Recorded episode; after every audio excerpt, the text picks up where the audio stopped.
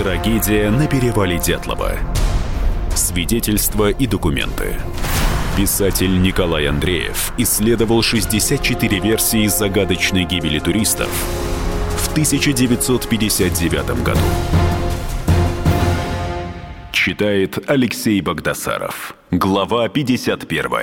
Громовой взрыв интереса к теме группы Дятлова прокатился после наступления нового века. Могучий толчок придал интернет. Появились десятки форумов, тысячи публикаций, сотни тысяч комментариев к ним.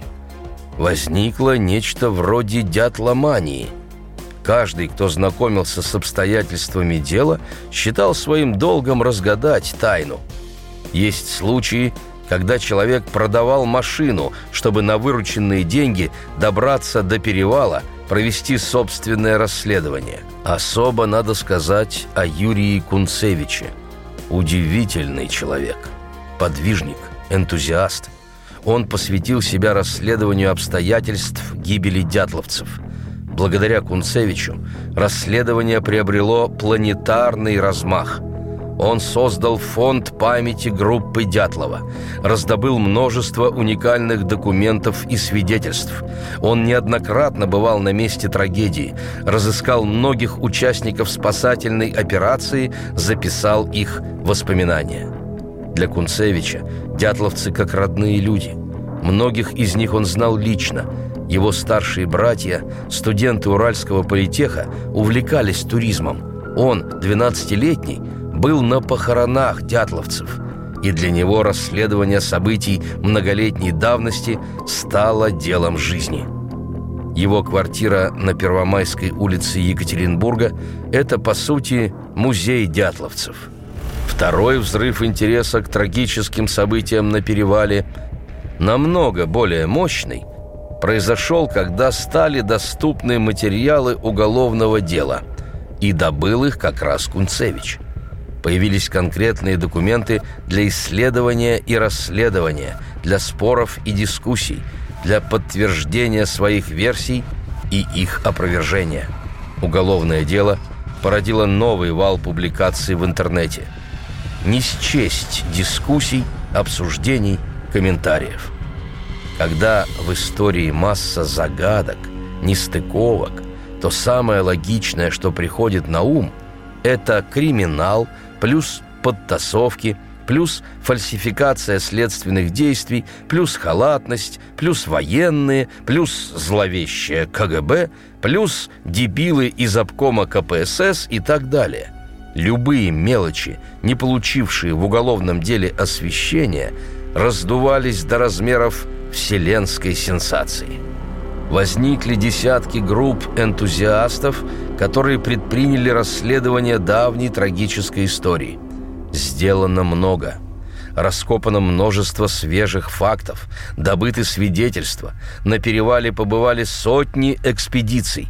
Разысканы почти все ветераны, кто в той или иной степени мог сообщить что-то о тех давних событиях есть большой архив аудио и видеозаписей, воспоминаний, интервью. Восхищают энтузиазм исследователей, настойчивость, упорство, внимание ко всем обстоятельствам давних событий. Ни одна мелочь не ускользает от их внимания. Однако главную загадку не удалось разгадать. Что или кто – вызвал панику у дятловцев. Ни на микрон не продвинулись в разгадке. Тема активно обсуждается около 30 лет. Количество участников не поддается подсчету. А к истине так и не приблизились. Логичной картины событий не выстроили. И конца края спором не видно. В споры дискуссию постоянно вовлекаются новые люди, покупающиеся на гремучий коктейль из тайны и таежного блокбастера. Стоит, однако, отметить, некоторые исследователи находятся в плену своих версий, потому направляют разговор с ветеранами в удобное для себя русло. Я человек опытный в сфере коммуникаций, почти сразу определяю по вопросам – человек действительно намерен узнать, что реально происходило, или подталкивает собеседника вопросами в удобном для интервьюера направлении. Это особенно ярко можно проиллюстрировать на примере расспросов Шаравина. Он и палатку вместе с Согриным обнаружил, и на трупы у кедра вместе с Коптеловым наткнулся, потому к нему особый интерес. Михаил Петрович доступен, охотно шел на контакт, но неустойчив в воспоминаниях. То ему казалось, что труп Кривонищенко был укрыт одеялом, то нет. Точнее даже так. Поначалу он об одеяле вообще не упоминал, но в одном интервью сказал «было одеяло». И тут-то на Михаила Петровича навалились, ведь это убийственный факт – если одеяло было, значит, кто-то его положил на труп, а потом убрал. И собеседники Шаравина из интервью в интервью старались убедить его, что одеяло было. Он до последнего времени держался, но все больше сникал. И свершилось. Его окончательно уговорили, что одеяло было. Нельзя полностью доверять чьим-то воспоминаниям. Любой человек субъективен, когда припоминает события полувековой давности. Воспоминания одних очевидцев часто не совпадают с воспоминаниями других, причем каждый уверен, что именно он помнит то, как все было на самом деле. Часто видишь, исследователи элементарно не умеют расспрашивать, грамотно ставить вопросы – беспардонно перебивают собеседника, а участники и свидетели давних событий – люди в возрасте, потому чувствительны, теряются и упускают нить своего рассказа, не всегда точно вспоминают. Те, кто их расспрашивают, не умеют держать логику рассказа, потому вроде и собрана масса материалов, а создается впечатление хлама, что ни в коем случае не критика, просто сожаление – что вот так субъективно подходят к расследованию важной темы. Авторы версий начинают строить доказательства здраво, рассудительно, но как только приступают к изложению гипотезы событий на перевале, мгновенно раздражаются на любое сомнение, срываются на крик, даже на мат. Ведь вам, дуракам, все разложено по полочкам, пользуйтесь. Нет, дураки опять лезут с дурацкими вопросами, а идиоты с идиотскими возражениями. Исследователи обвиняют прокурора Иванова, что тот подгонял факты под версию, а сами подгоняют факты под свою версию. Много тратится времени и слов, чтобы доказать глупость всех других версий и потом с блеском выставить свою. Исследователи нередко сразу же берут обвинительный тон. Для них не имеет значения, кого обвинять – КГБ, партию, следователей, судмедэкспертов, других исследователей, лишь бы сделать это хлеще, убойнее. Всякая версия заслуживает уважения. Ни одну не отвергаю сходу. Не стоит использовать определение «бред», «редкий идиотизм», паранойя и так далее и тому подобные бьющие наотмашь слова. В любой версии, даже той, которая представляется безумной, могут быть реалистичные концы.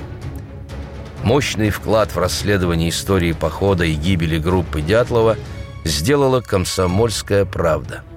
Восстановлено множество деталей давних событий, сотни публикаций в газете и на сайте kp.ru – этот гигантский труд провели журналисты комсомолки Наталья и Николай Варсеговы. Они предприняли несколько экспедиций на место трагедии, отыскали и опросили десятки свидетелей, добыли массу документов. Данная книга во многом опирается на материалы, которые они разведали. Кому можно верить безусловно, кому верить частично – а кому категорически нельзя. Ничего нельзя брать на веру, тем более если речь о событиях такой давности. Если брать свидетельства очевидцев того, как велись поиски группы Дятлова, то у каждого своя индивидуальная память. Кто-то хорошо помнит детали, но путается в последовательности событий. Другой внятно и точно излагает по дням, что происходило, но не запомнил деталей.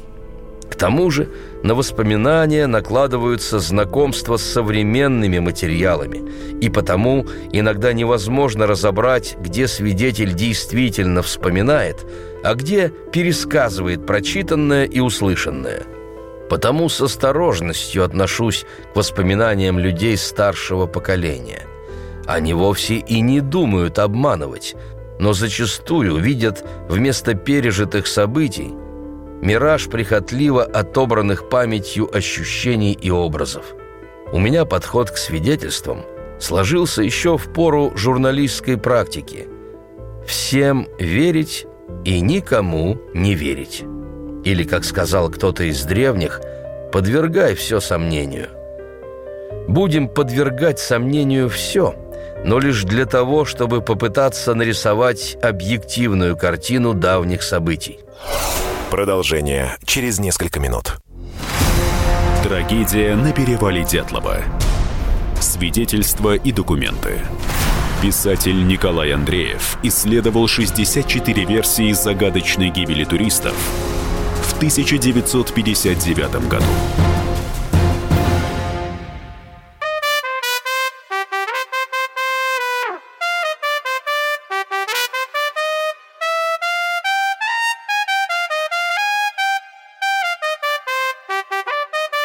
И при всякой погоде. Радио «Комсомольская правда». Трагедия на перевале Дятлова. Свидетельства и документы. Писатель Николай Андреев исследовал 64 версии загадочной гибели туристов в 1959 году. Читает Алексей Богдасаров. Глава 52 Надо отдавать себе отчет, что не удастся выкристаллизовать, как в январе-феврале 1959 года складывались события на самом деле. Но все же постараемся сформировать представление о логике событий как можно ближе к реальности – Существует градация доверия к воспоминаниям. Первое – неточность. Второе – необъективность. Третье – искажение. Четвертое – домыслы. Пятое – фантазирование. Шестое – привирание. Седьмое – вранье. Восьмое – наглое вранье. Девятое – бред. Из этой градации – и будем исходить при оценке воспоминаний. Чаще всего имеем дело с неточностью, привиранием, реже с наглым враньем и бредом. Но если в наглом вранье бессмысленно искать искорки достоверности, то вот бред или то, что кажется бредом, может подарить неожиданный здравый поворот, а иногда и прорыв в неизведанное – фантазировании тоже нет ничего зазорного. Человек может помнить фрагмент истории, а саму историю в тумане времени. Потому он додумывает, дополняет, ударяется в фантазии, иногда буйные и безбрежные. Это нормально. Также нормально и естественно искажение событий. Будем разбираться. Хладнокровно и невозмутимо. Штурман Карпушин Есть случаи, когда невозможно разобраться. Очевидец сочиняет, фантазирует или высказывает бред. Яркий пример – воспоминания штурмана 123-го летного отряда Уральского управления гражданской авиации Георгия Карпушина. В 2004 году в возрасте 81 года – он дал интервью, в котором поделился воспоминаниями, как он участвовал в поисках дятловцев. Карпушин на самолете с пилотом Патрушевым производил облет района, в котором пропала группа Дятлова. Читаем. Примерно за 25-30 километров до горы мы очень четко разглядели палатку, которая прилепилась к восточному склону горы. Сразу же настораживают цифры – 25-30 километров. На таком расстоянии штурман разглядел, да к тому же разглядел четко, палатку. Во-первых, непонятно, как он прикидывал расстояние. Можно, допустим, сказать, до дерева 25-30 метров, но вряд ли можно определить 25-30 километров. А во-вторых, человеческий глаз не способен разглядеть предмет размером 10 на 2 метра с такого расстояния. Любой, кто летал на самолете, подтвердит это. С высоты 10 километров можно разглядеть рельеф местности, большие дома – при особо остром зрении можно разглядеть и избы, но увидеть палатку на расстояние втрое большим вызывает откровенное недоверие. Допускаю, что Карпушин сказал примерно за 250-300 метров до горы. Тогда картина становится реальной. Но корреспондент должен был переспросить у 81-летнего ветерана авиации, а вы уверены, что именно 25-30 километров. Не переспросил. Правда, встречаются вещи удивительные, уникальные. Космонавт Виталий Севастьянов уверял, что однажды отчетливо разглядел с орбиты свой двухэтажный дом в Сочи, а это не меньше 200 километров. Космонавт Александр Серебров рассказывал, как без бинокля – рассматривал в иллюминатор космической станции улицы Кейптауна. Специалисты находят объяснение подобным случаям. Возможно, из-за разницы слоевой плотности воздуха, а стало быть, и коэффициентов преломления среды иногда образуется подобие гигантских атмосферных линз. Сформировалась ли подобная линза во время полета Карпушина? Неизвестно. Но вот что известно – с самолета не так-то просто увидеть даже то, что надо увидеть обязательно. Вот отрывок из записки руководителя поисковых работ Масленникова. К сведению группы Столбцова. Этим вертолетом мы сбросили группу Аксельрода и Согрина, пять человек, на вершину от Артена. Кстати, в дальнейшем – Старайтесь при появлении самолета выходить на открытое место ценой потери 10-15 минут или мгновенно разжигайте дымный костер. Бересту держите наготове. А то вчера мы крутились больше полчаса, пока вас хорошо рассмотрели. То есть приходилось разжигать дымовой костер, чтобы с самолета заметили людей. А тут за 25-30 километров увидели палатку – Читаем дальше воспоминания штурмана Карпушина. «Помню, мы сделали много заходов над палаткой. Было отчетливо видно, что она разрезана с северной стороны. Прямо у палатки головой к ней лежал труп. Судя по длинным волосам, женский. Чуть в отдалении лежало еще одно тело. По всему было видно, что студенты покинули палатку в панике. Кстати, мне уже тогда бросилось в глаза – что палатка неправильно поставлена, на уклоне примерно в 30 градусов, открытая всем ветрам и камнепаду. Ну, тут уж сомнение перерастает в твердую уверенность. Штурман Карпушин не вспоминает, а сочиняет – да, теперь он имел возможность рассматривать интересующий объект не с расстояния 25-30 километров, а, скорее всего, в несколько сот метров. Но это не добавляет доверия к его словам. Если речь идет о трупах Зины Колмогоровой и Игоря Дятлова, то они были покрыты снегом. Не мог штурман их рассмотреть, и волосы Колмогоровой не могли быть видны. Она была в шапочке – и уж совсем невероятно, что штурман разглядел разрезы в палатке. Также невероятно, что он мог определить уклон горы 30 градусов. И уж никак не могло у него во время полета родиться предположение, что студенты покинули палатку в панике. Корреспондент, правда, поинтересовался у Карпушина, почему тот считает, что палатка была поставлена неправильно – Штурман честно ответил ума не приложу. Все же не штурману определять из кабины самолета, правильно или нет поставлена палатка. Это можно определить только на земле, да и то опытному туристу. Потому у Карпушина далее идут домыслы.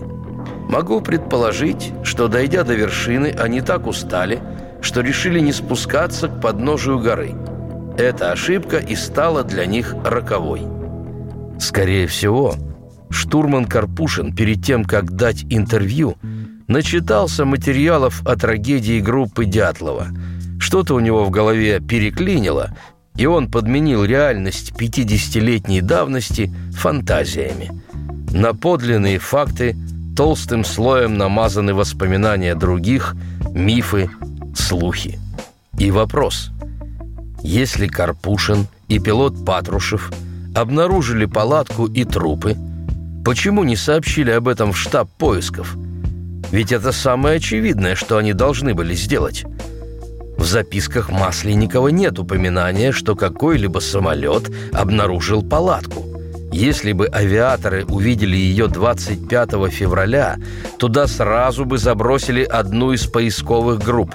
Но ничего этого не случилось. Участник поисков Блинов вспоминает. К 26 февраля авиации было просмотрено почти все, что намечалось. То есть все притоки, все реки, большинство вершин. Осмотр результатов не дал. Но на основании интервью Карпушина его версии событий в наше время некоторые исследователи делают далеко идущие выводы. Например, такой. Эти слова говорят одну простую вещь. Обстановка возле палатки – описанная в уголовном деле, иная, чем ее увидели летчики. Эту картину кто-то изменил, и буйно разрастается версия. Палаток было две. Та, которую обнаружили Столбцов и Шаравин, и другая, на северной стороне горы Атартен. И в той палатке укрывались те, кто зачищал следы преступления. Забавным выглядит такое предположение – а может быть, Карпушин видел двоих инсценировщиков, кои там в тот момент находились, выполняли задание по сокрытию следов преступления и, завидев самолет, притворились мертвыми. Ну а потом, когда прилетели следователи, там уже никого не было. Как говорят чукчи, no comments.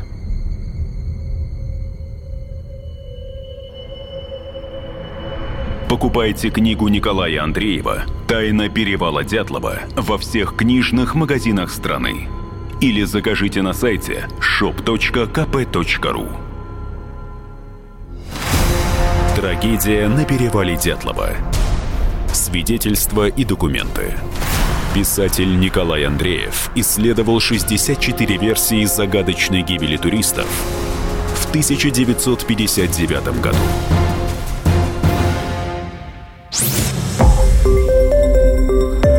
Радио «Комсомольская правда». Более сотни городов вещания и многомиллионная аудитория. Керчь 103 и 6 FM. Эм. Севастополь 107 и 7 FM. Эм. Симферополь 107 и 8 FM. Эм. Москва 97 и 2 FM. Слушаем всей страной.